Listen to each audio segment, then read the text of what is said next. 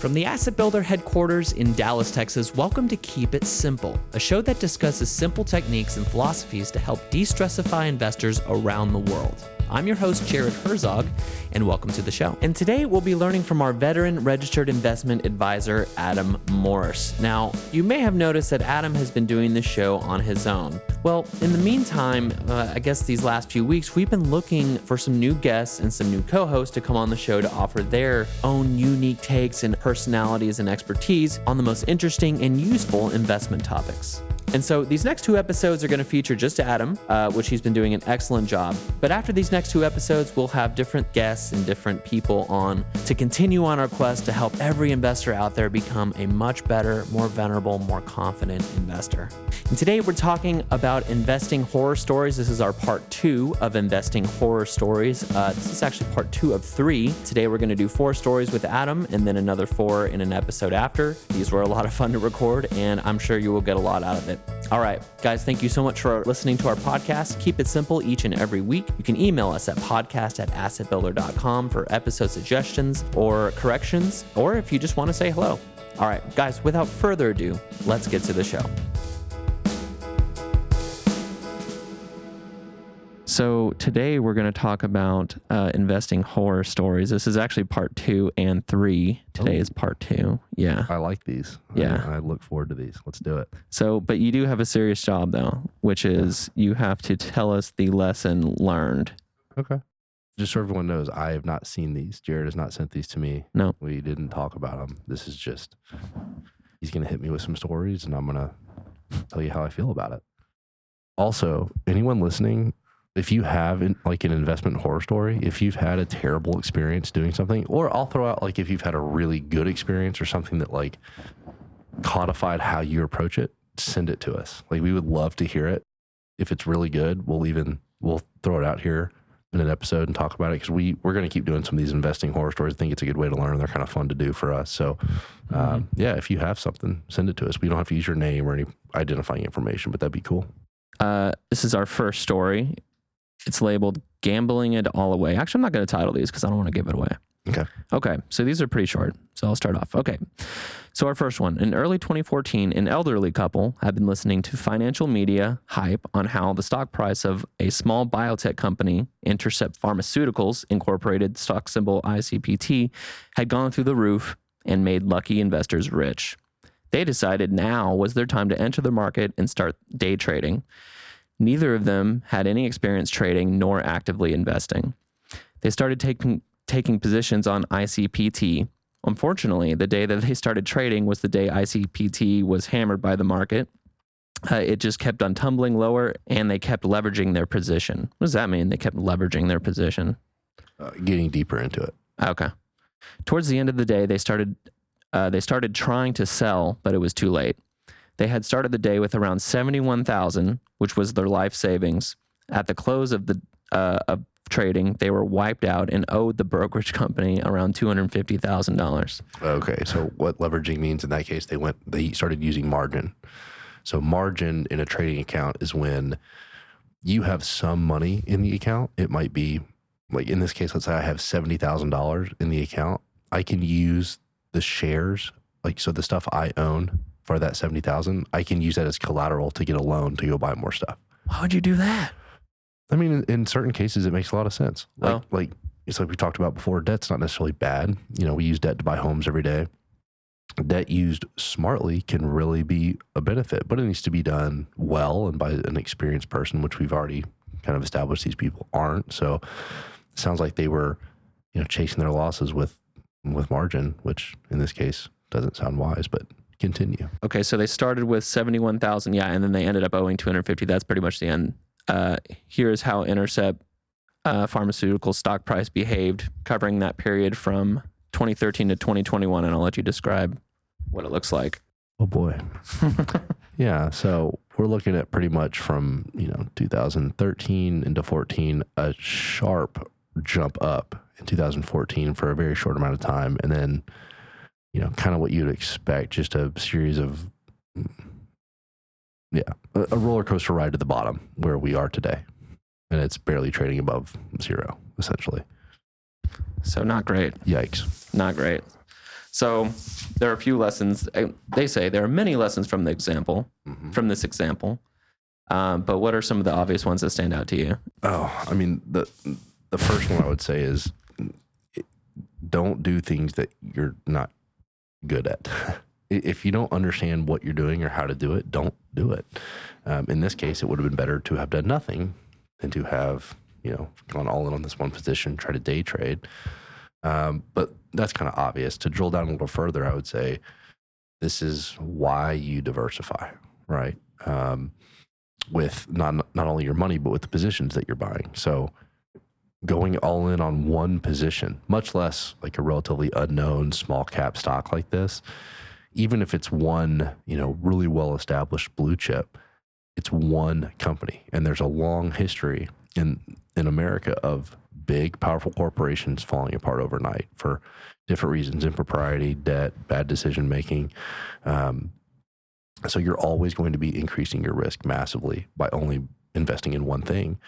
Um, but I think more importantly for the average person, there's always going to be people that are going to day trade, that are going to want to take risks, that are going to want to chase that one.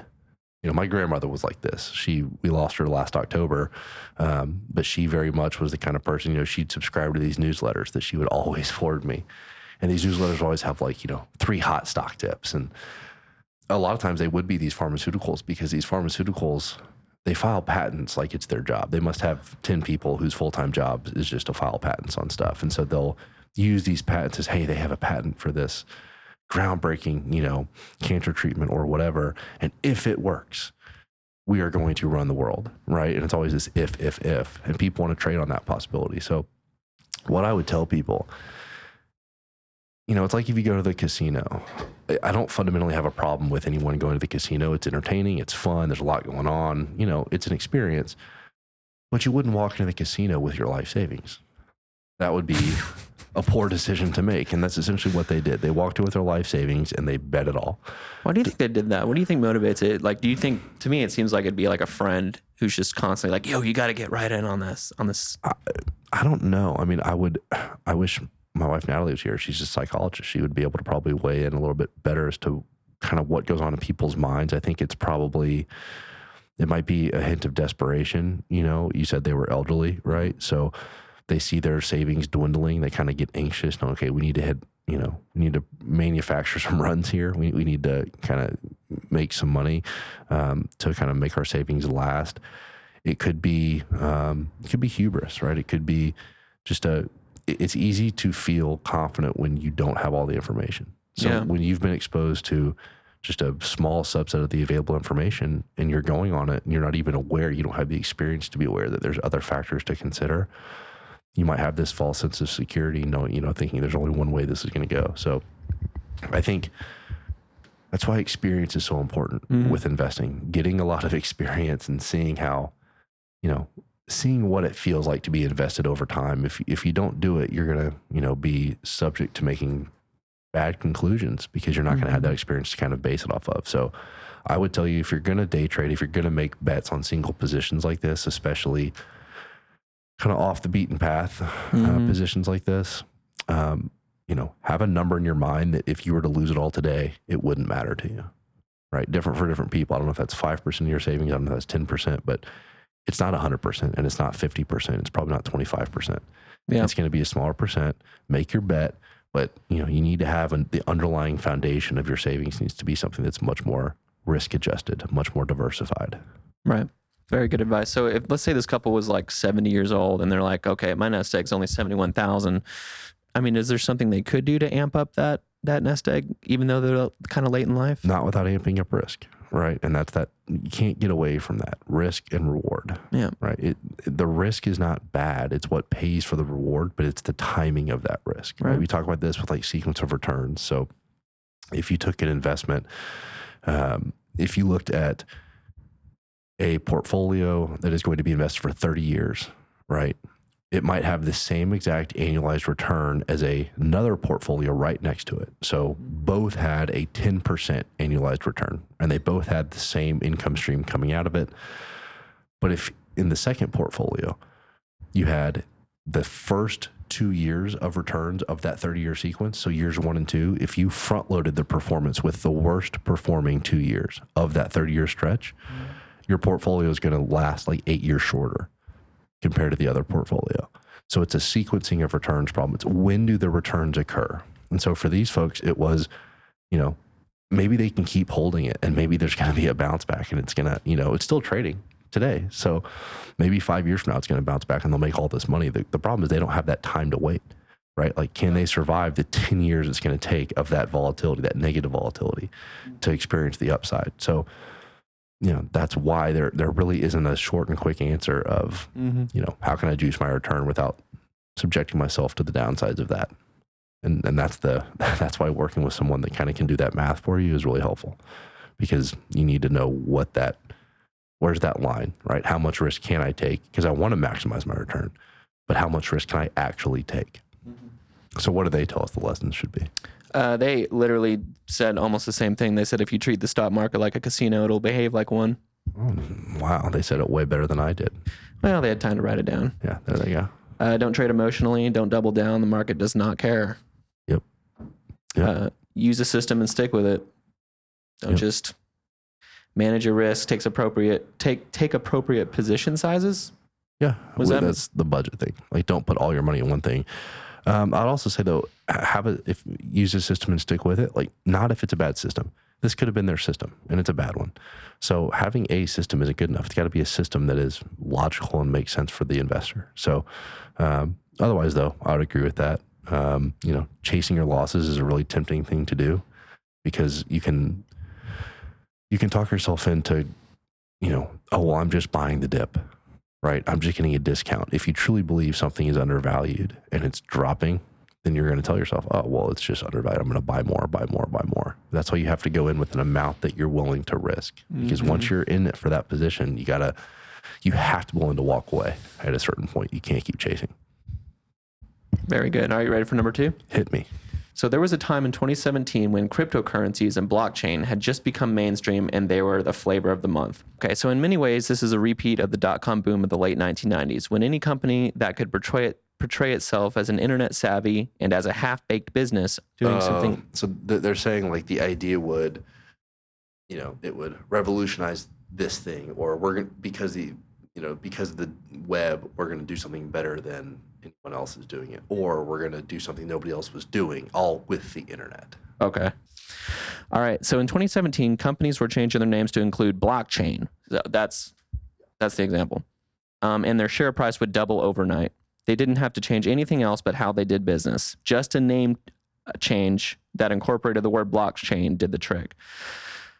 So this story goes that a broker saw this happening, recognized it as a new manifestation of an age-old market phenomenon, and thought he would try to get ahead of the game. There was a lot of publicly uh, publicity surra- surrounding how the Long Island Iced Tea Company Core, I guess corporation symbol LTEA, changed its name to a Long Blockchain Corporation symbol LBCC and saw its stock price triple in a day. Wow. It was back. Uh, that was back in 2017. Since then, the company has delisted from the Nasdaq and has been uh, been under FBI investigation. Yep. Misleading investors for sure. So there has been more news on the subject. Just, just recently, three individuals involved with the company have been indicted for insider trading, buying shares just before the name change. But back to our story. Uh, the broker who tells his tale of trying to profit from this new fad set up his financial news and media scanning channels. His idea was to get in, get in as early as soon as an announcement was made, and then watch the price climb and get out as the hype started to fade. Uh, he found a press release telling him that the TransEastern Power Trust symbol TEP.UN was about to change its name to Blockchain Power Core. Uh, so the game was on. He got in at around 55 cents a share to watch it creep up to about 65 cents a share. A share. But then instead of taking what he had and leaving, he researched their business. He held and held while the share price went on a steady downward journey to around 6 cents a share. He last reported that it was around 15 cents, but then he kept it in his portfolio as a, as a reminder. So, Interesting. yeah. As a reminder. Um, okay, so let me make sure I get this straight. We have a guy who was basically his method was monitoring for buzz Yep. in the news. Yep. People changing their name to blockchain. people s- changing their name. He saw one that was going to do that. He bought it. Again, it's it's a case of he had a method, but he's only factoring in, in this case, like let's call it one data point, which Yep. is are they going to change their name to something having to do with blockchain? That's one data point. But every other investor in the market that's trading that security at that time, collectively, they are capturing a lot more information than just that data point. They're capturing the company's history, the company's projections, they're Mhm. capturing how much cash the company has, whatever.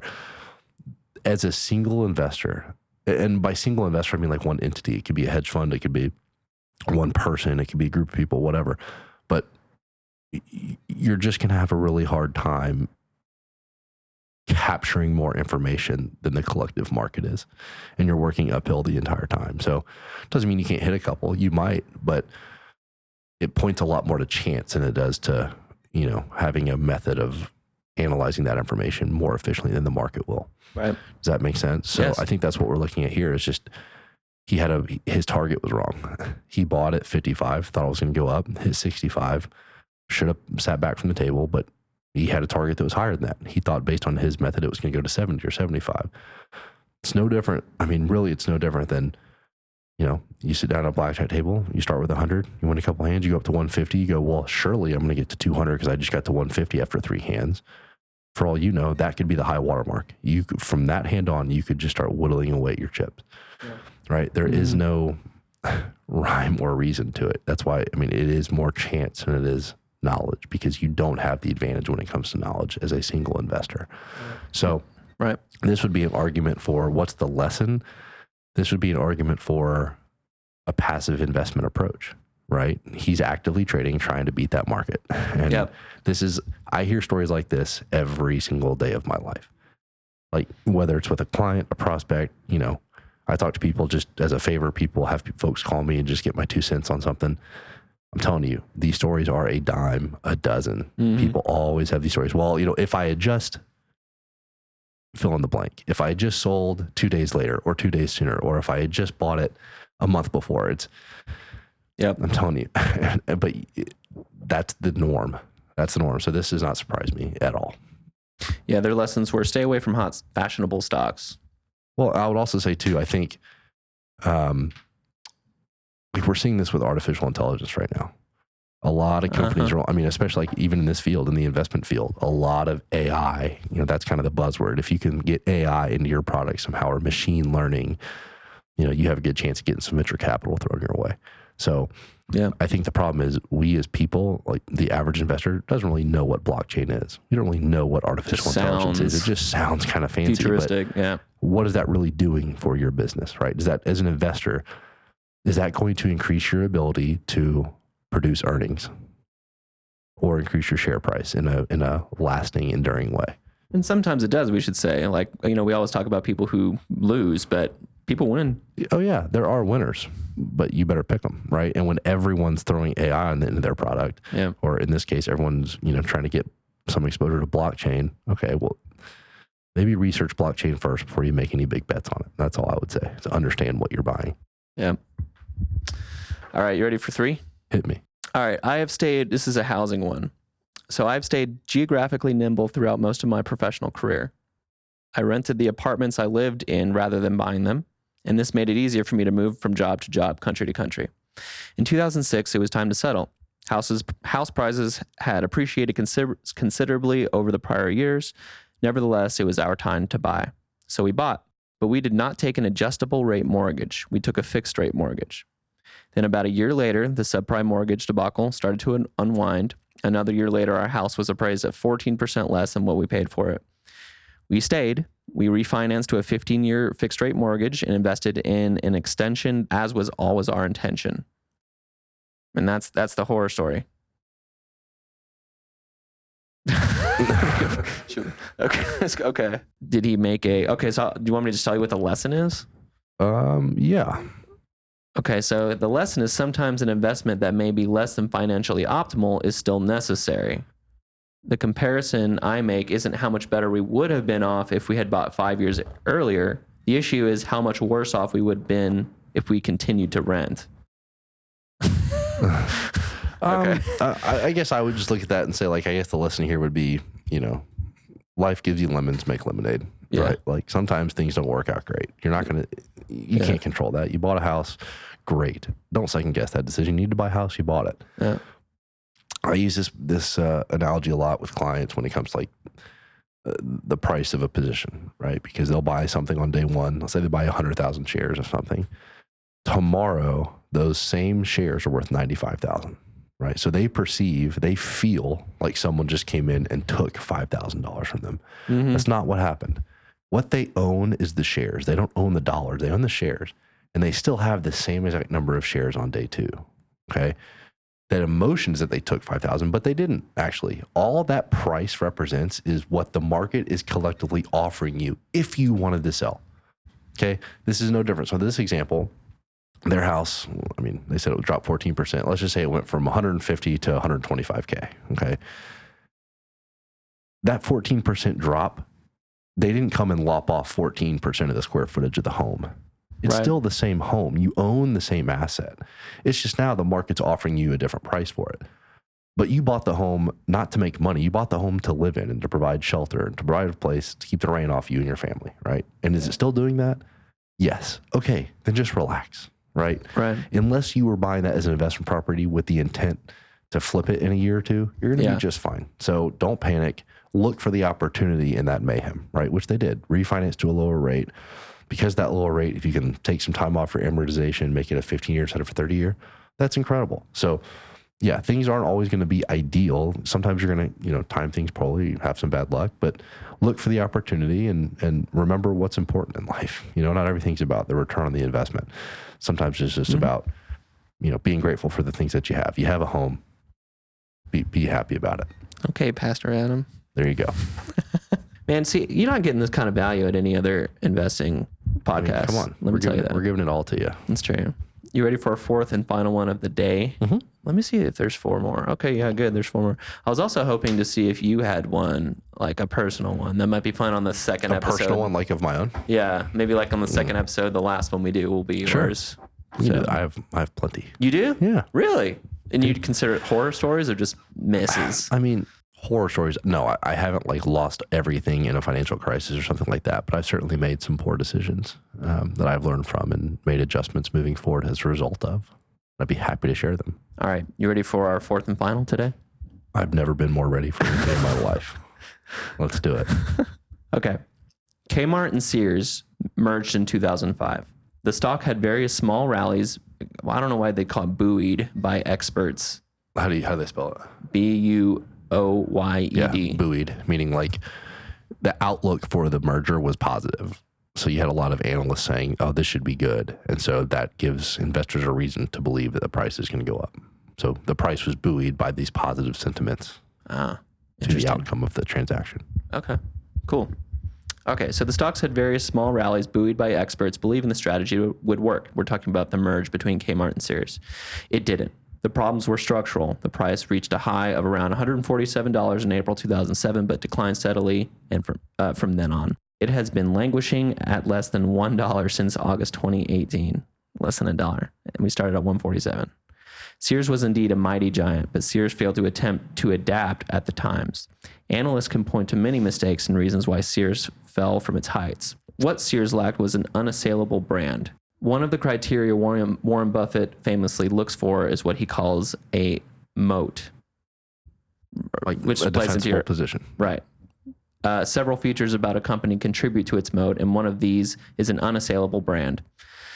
What that means is a brand commands such loyalty among customers uh, that leaves industry competitors in the dust. Yep. That's a that's a really really difficult moat to build, but it's a very envious one because it's it's ephemeral. It's um, like you can point to so like Amazon, right? Amazon has a lot of moats, and Yeah. one of theirs is their distribution is incredibly sound. Their pricing is really hard to beat because of their distribution. One of the things they don't have though is loyalty, brand loyalty, because you're not buying most things. I mean, yeah, they Yeah. have their Amazon Essentials line, but you're not really going to Amazon because you want their brand. You're going there because they have a good selection of a lot of basic stuff and it's easy to get. Yep. Not the same as saying like, like I, I've driven a Ford truck for years, right? Like, and whenever whenever I buy a new vehicle, it'll probably be a Ford truck. Like, I can't even mm-hmm. explain to you why that is. I just I've had four Toyotas. I mean, I just have yeah, like I just have good experiences with them. It's it's that. So Yeah. it's a really hard thing to do in business to get that that brand loyalty. But if you can, it's extremely sticky and extremely enduring. So it's an enviable thing, and I do think Sears struggled with that. But I'll let you finish the. no, that's it. That, Okay. that, that- and that was the lesson. So, I mean, so Sears is like a really, it's a staple kind of story in kind of like business school, like as a Okay. case study, because they were a really obvious example of a company that just didn't adapt quickly enough. Now, you could argue maybe they were done from day one, Mm. but they were they were really strong in a previous era in which Yep. physical space and a distribution channel was most important, right? So, I mean, one of the reasons Sears was so good was because they had their catalogs that- that, were so well known, right? Well, yeah. how many people do you know that are buying things that they get in the mail nowadays? Like very few.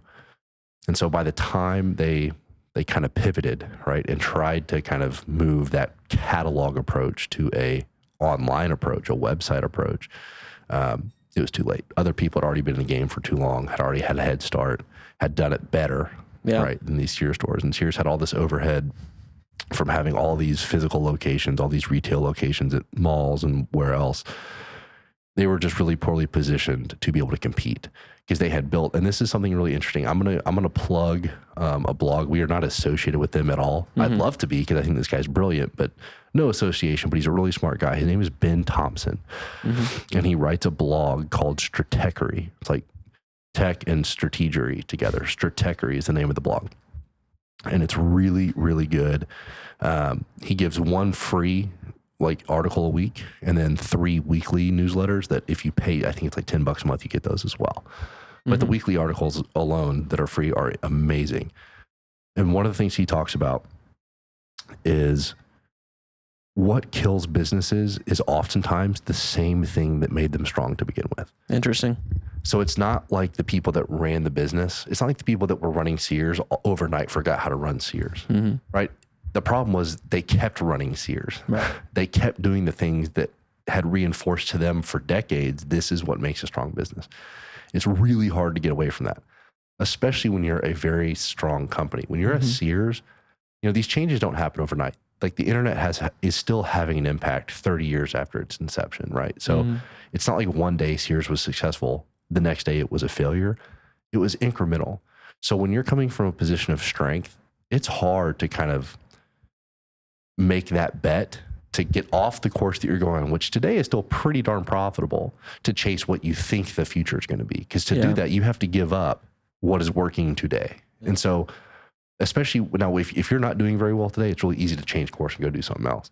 But when you're strong, when you're doing something that is working, it's hard to kind of give up the bird in the hand to hopefully get the two in the bush. Yeah. So that's just something that I've learned from you know reading Ben Thompson that he talks about a lot is they didn't fundamentally do anything different or wrong that made them fail. They just kept doing what had made them good in the first place. So they kept putting a premium on real estate, on physical locations, on that being their channel of distribution, right? Um, and so as an investor, you know, looking at that, I think, you know, you mentioned the Kmart when they combined. You see this a lot in like, especially with publicly traded companies when companies merge. Mm-hmm. You know, like synergy, right? Like there's synergistic motivations for this, which is, oh, we kind of do similar things, but there's a couple areas where we don't overlap, and if we combined, we would kind of fill in each other's gaps, and then we would have a strategic advantage. Oftentimes, like that really doesn't work out. It's an oversold thing. I think Kmart and Sears it probably looked good on the books. That was probably about it because they struggled from essentially the same exact problem and neither one of them had the solution to it. Yeah. So, you know, I think Walmart's done a much better job of trying to pivot and compete. They're still losing market share to Amazon on a regular basis. Um, that's easy to say in hindsight. I can see why investors at the time, that's one of those that you just kind of gotta, again, I, I know I'm like a, I'm a broken record here, but that really wouldn't have been that big of a deal if you were indexing right? Like if eh, okay, so Sears and Kmart combined, maybe they're in your S and P 500 for years or whatever, in your your Russell 2000 position. If both of them go out, that's two of 2,000 position, right? Most likely something else in the in the fund went up to offset that loss. So we talk about these horror stories, but really, you can protect yourselves from this particular kind of horror story by just diversifying, by buying index funds. Yeah. Don't make a bet that says, you know, I really need Sears to overcome the odds here for me to be able to retire. That's Yeah. not a position you want to find yourself in. Very so good. I don't know if that answered the question or It not. did But perfectly. Do you think brick and mortar is on its way out eventually? Um, I don't know. I I personally enjoy brick and mortar stuff. Like I like the process of going to a store and you know seeing what I'm buying. Like I like going to Home Depot. I like going to you know wherever. I like to feel what I'm buying. Like when I need a pair of boots or something, I, I like to go try them on. You know, Mhm. see how they feel, whatever. Um, so I think there will always be a place for it. But I do think for a lot of the a lot of substitute goods, like which is what we're seeing. You know, like detergent. I don't need Yeah. to hold and look at my laundry detergent. I just want it to be there. And so things like that. Um, but I, do I think we're going to not have grocery stores or not going to have any retail stores? Mm, no, not for at least for a very long time. You got anything else? No, I hope those were horrifying for everyone. All right. Thank you very much. We'll see you next time. We'll see you for part three. Yeah. Looking forward to it. All right. This podcast is intended for educational purposes only and is not to be construed as an offer, solicitation, recommendation, or endorsement of any particular security, product, or service. For more information, visit assetbuilder.com. If you have a question for either Michael or Adam concerning this topic or anything else, please visit assetbuilder.com slash podcast. There you can find their contact information as well as the show notes for every single episode.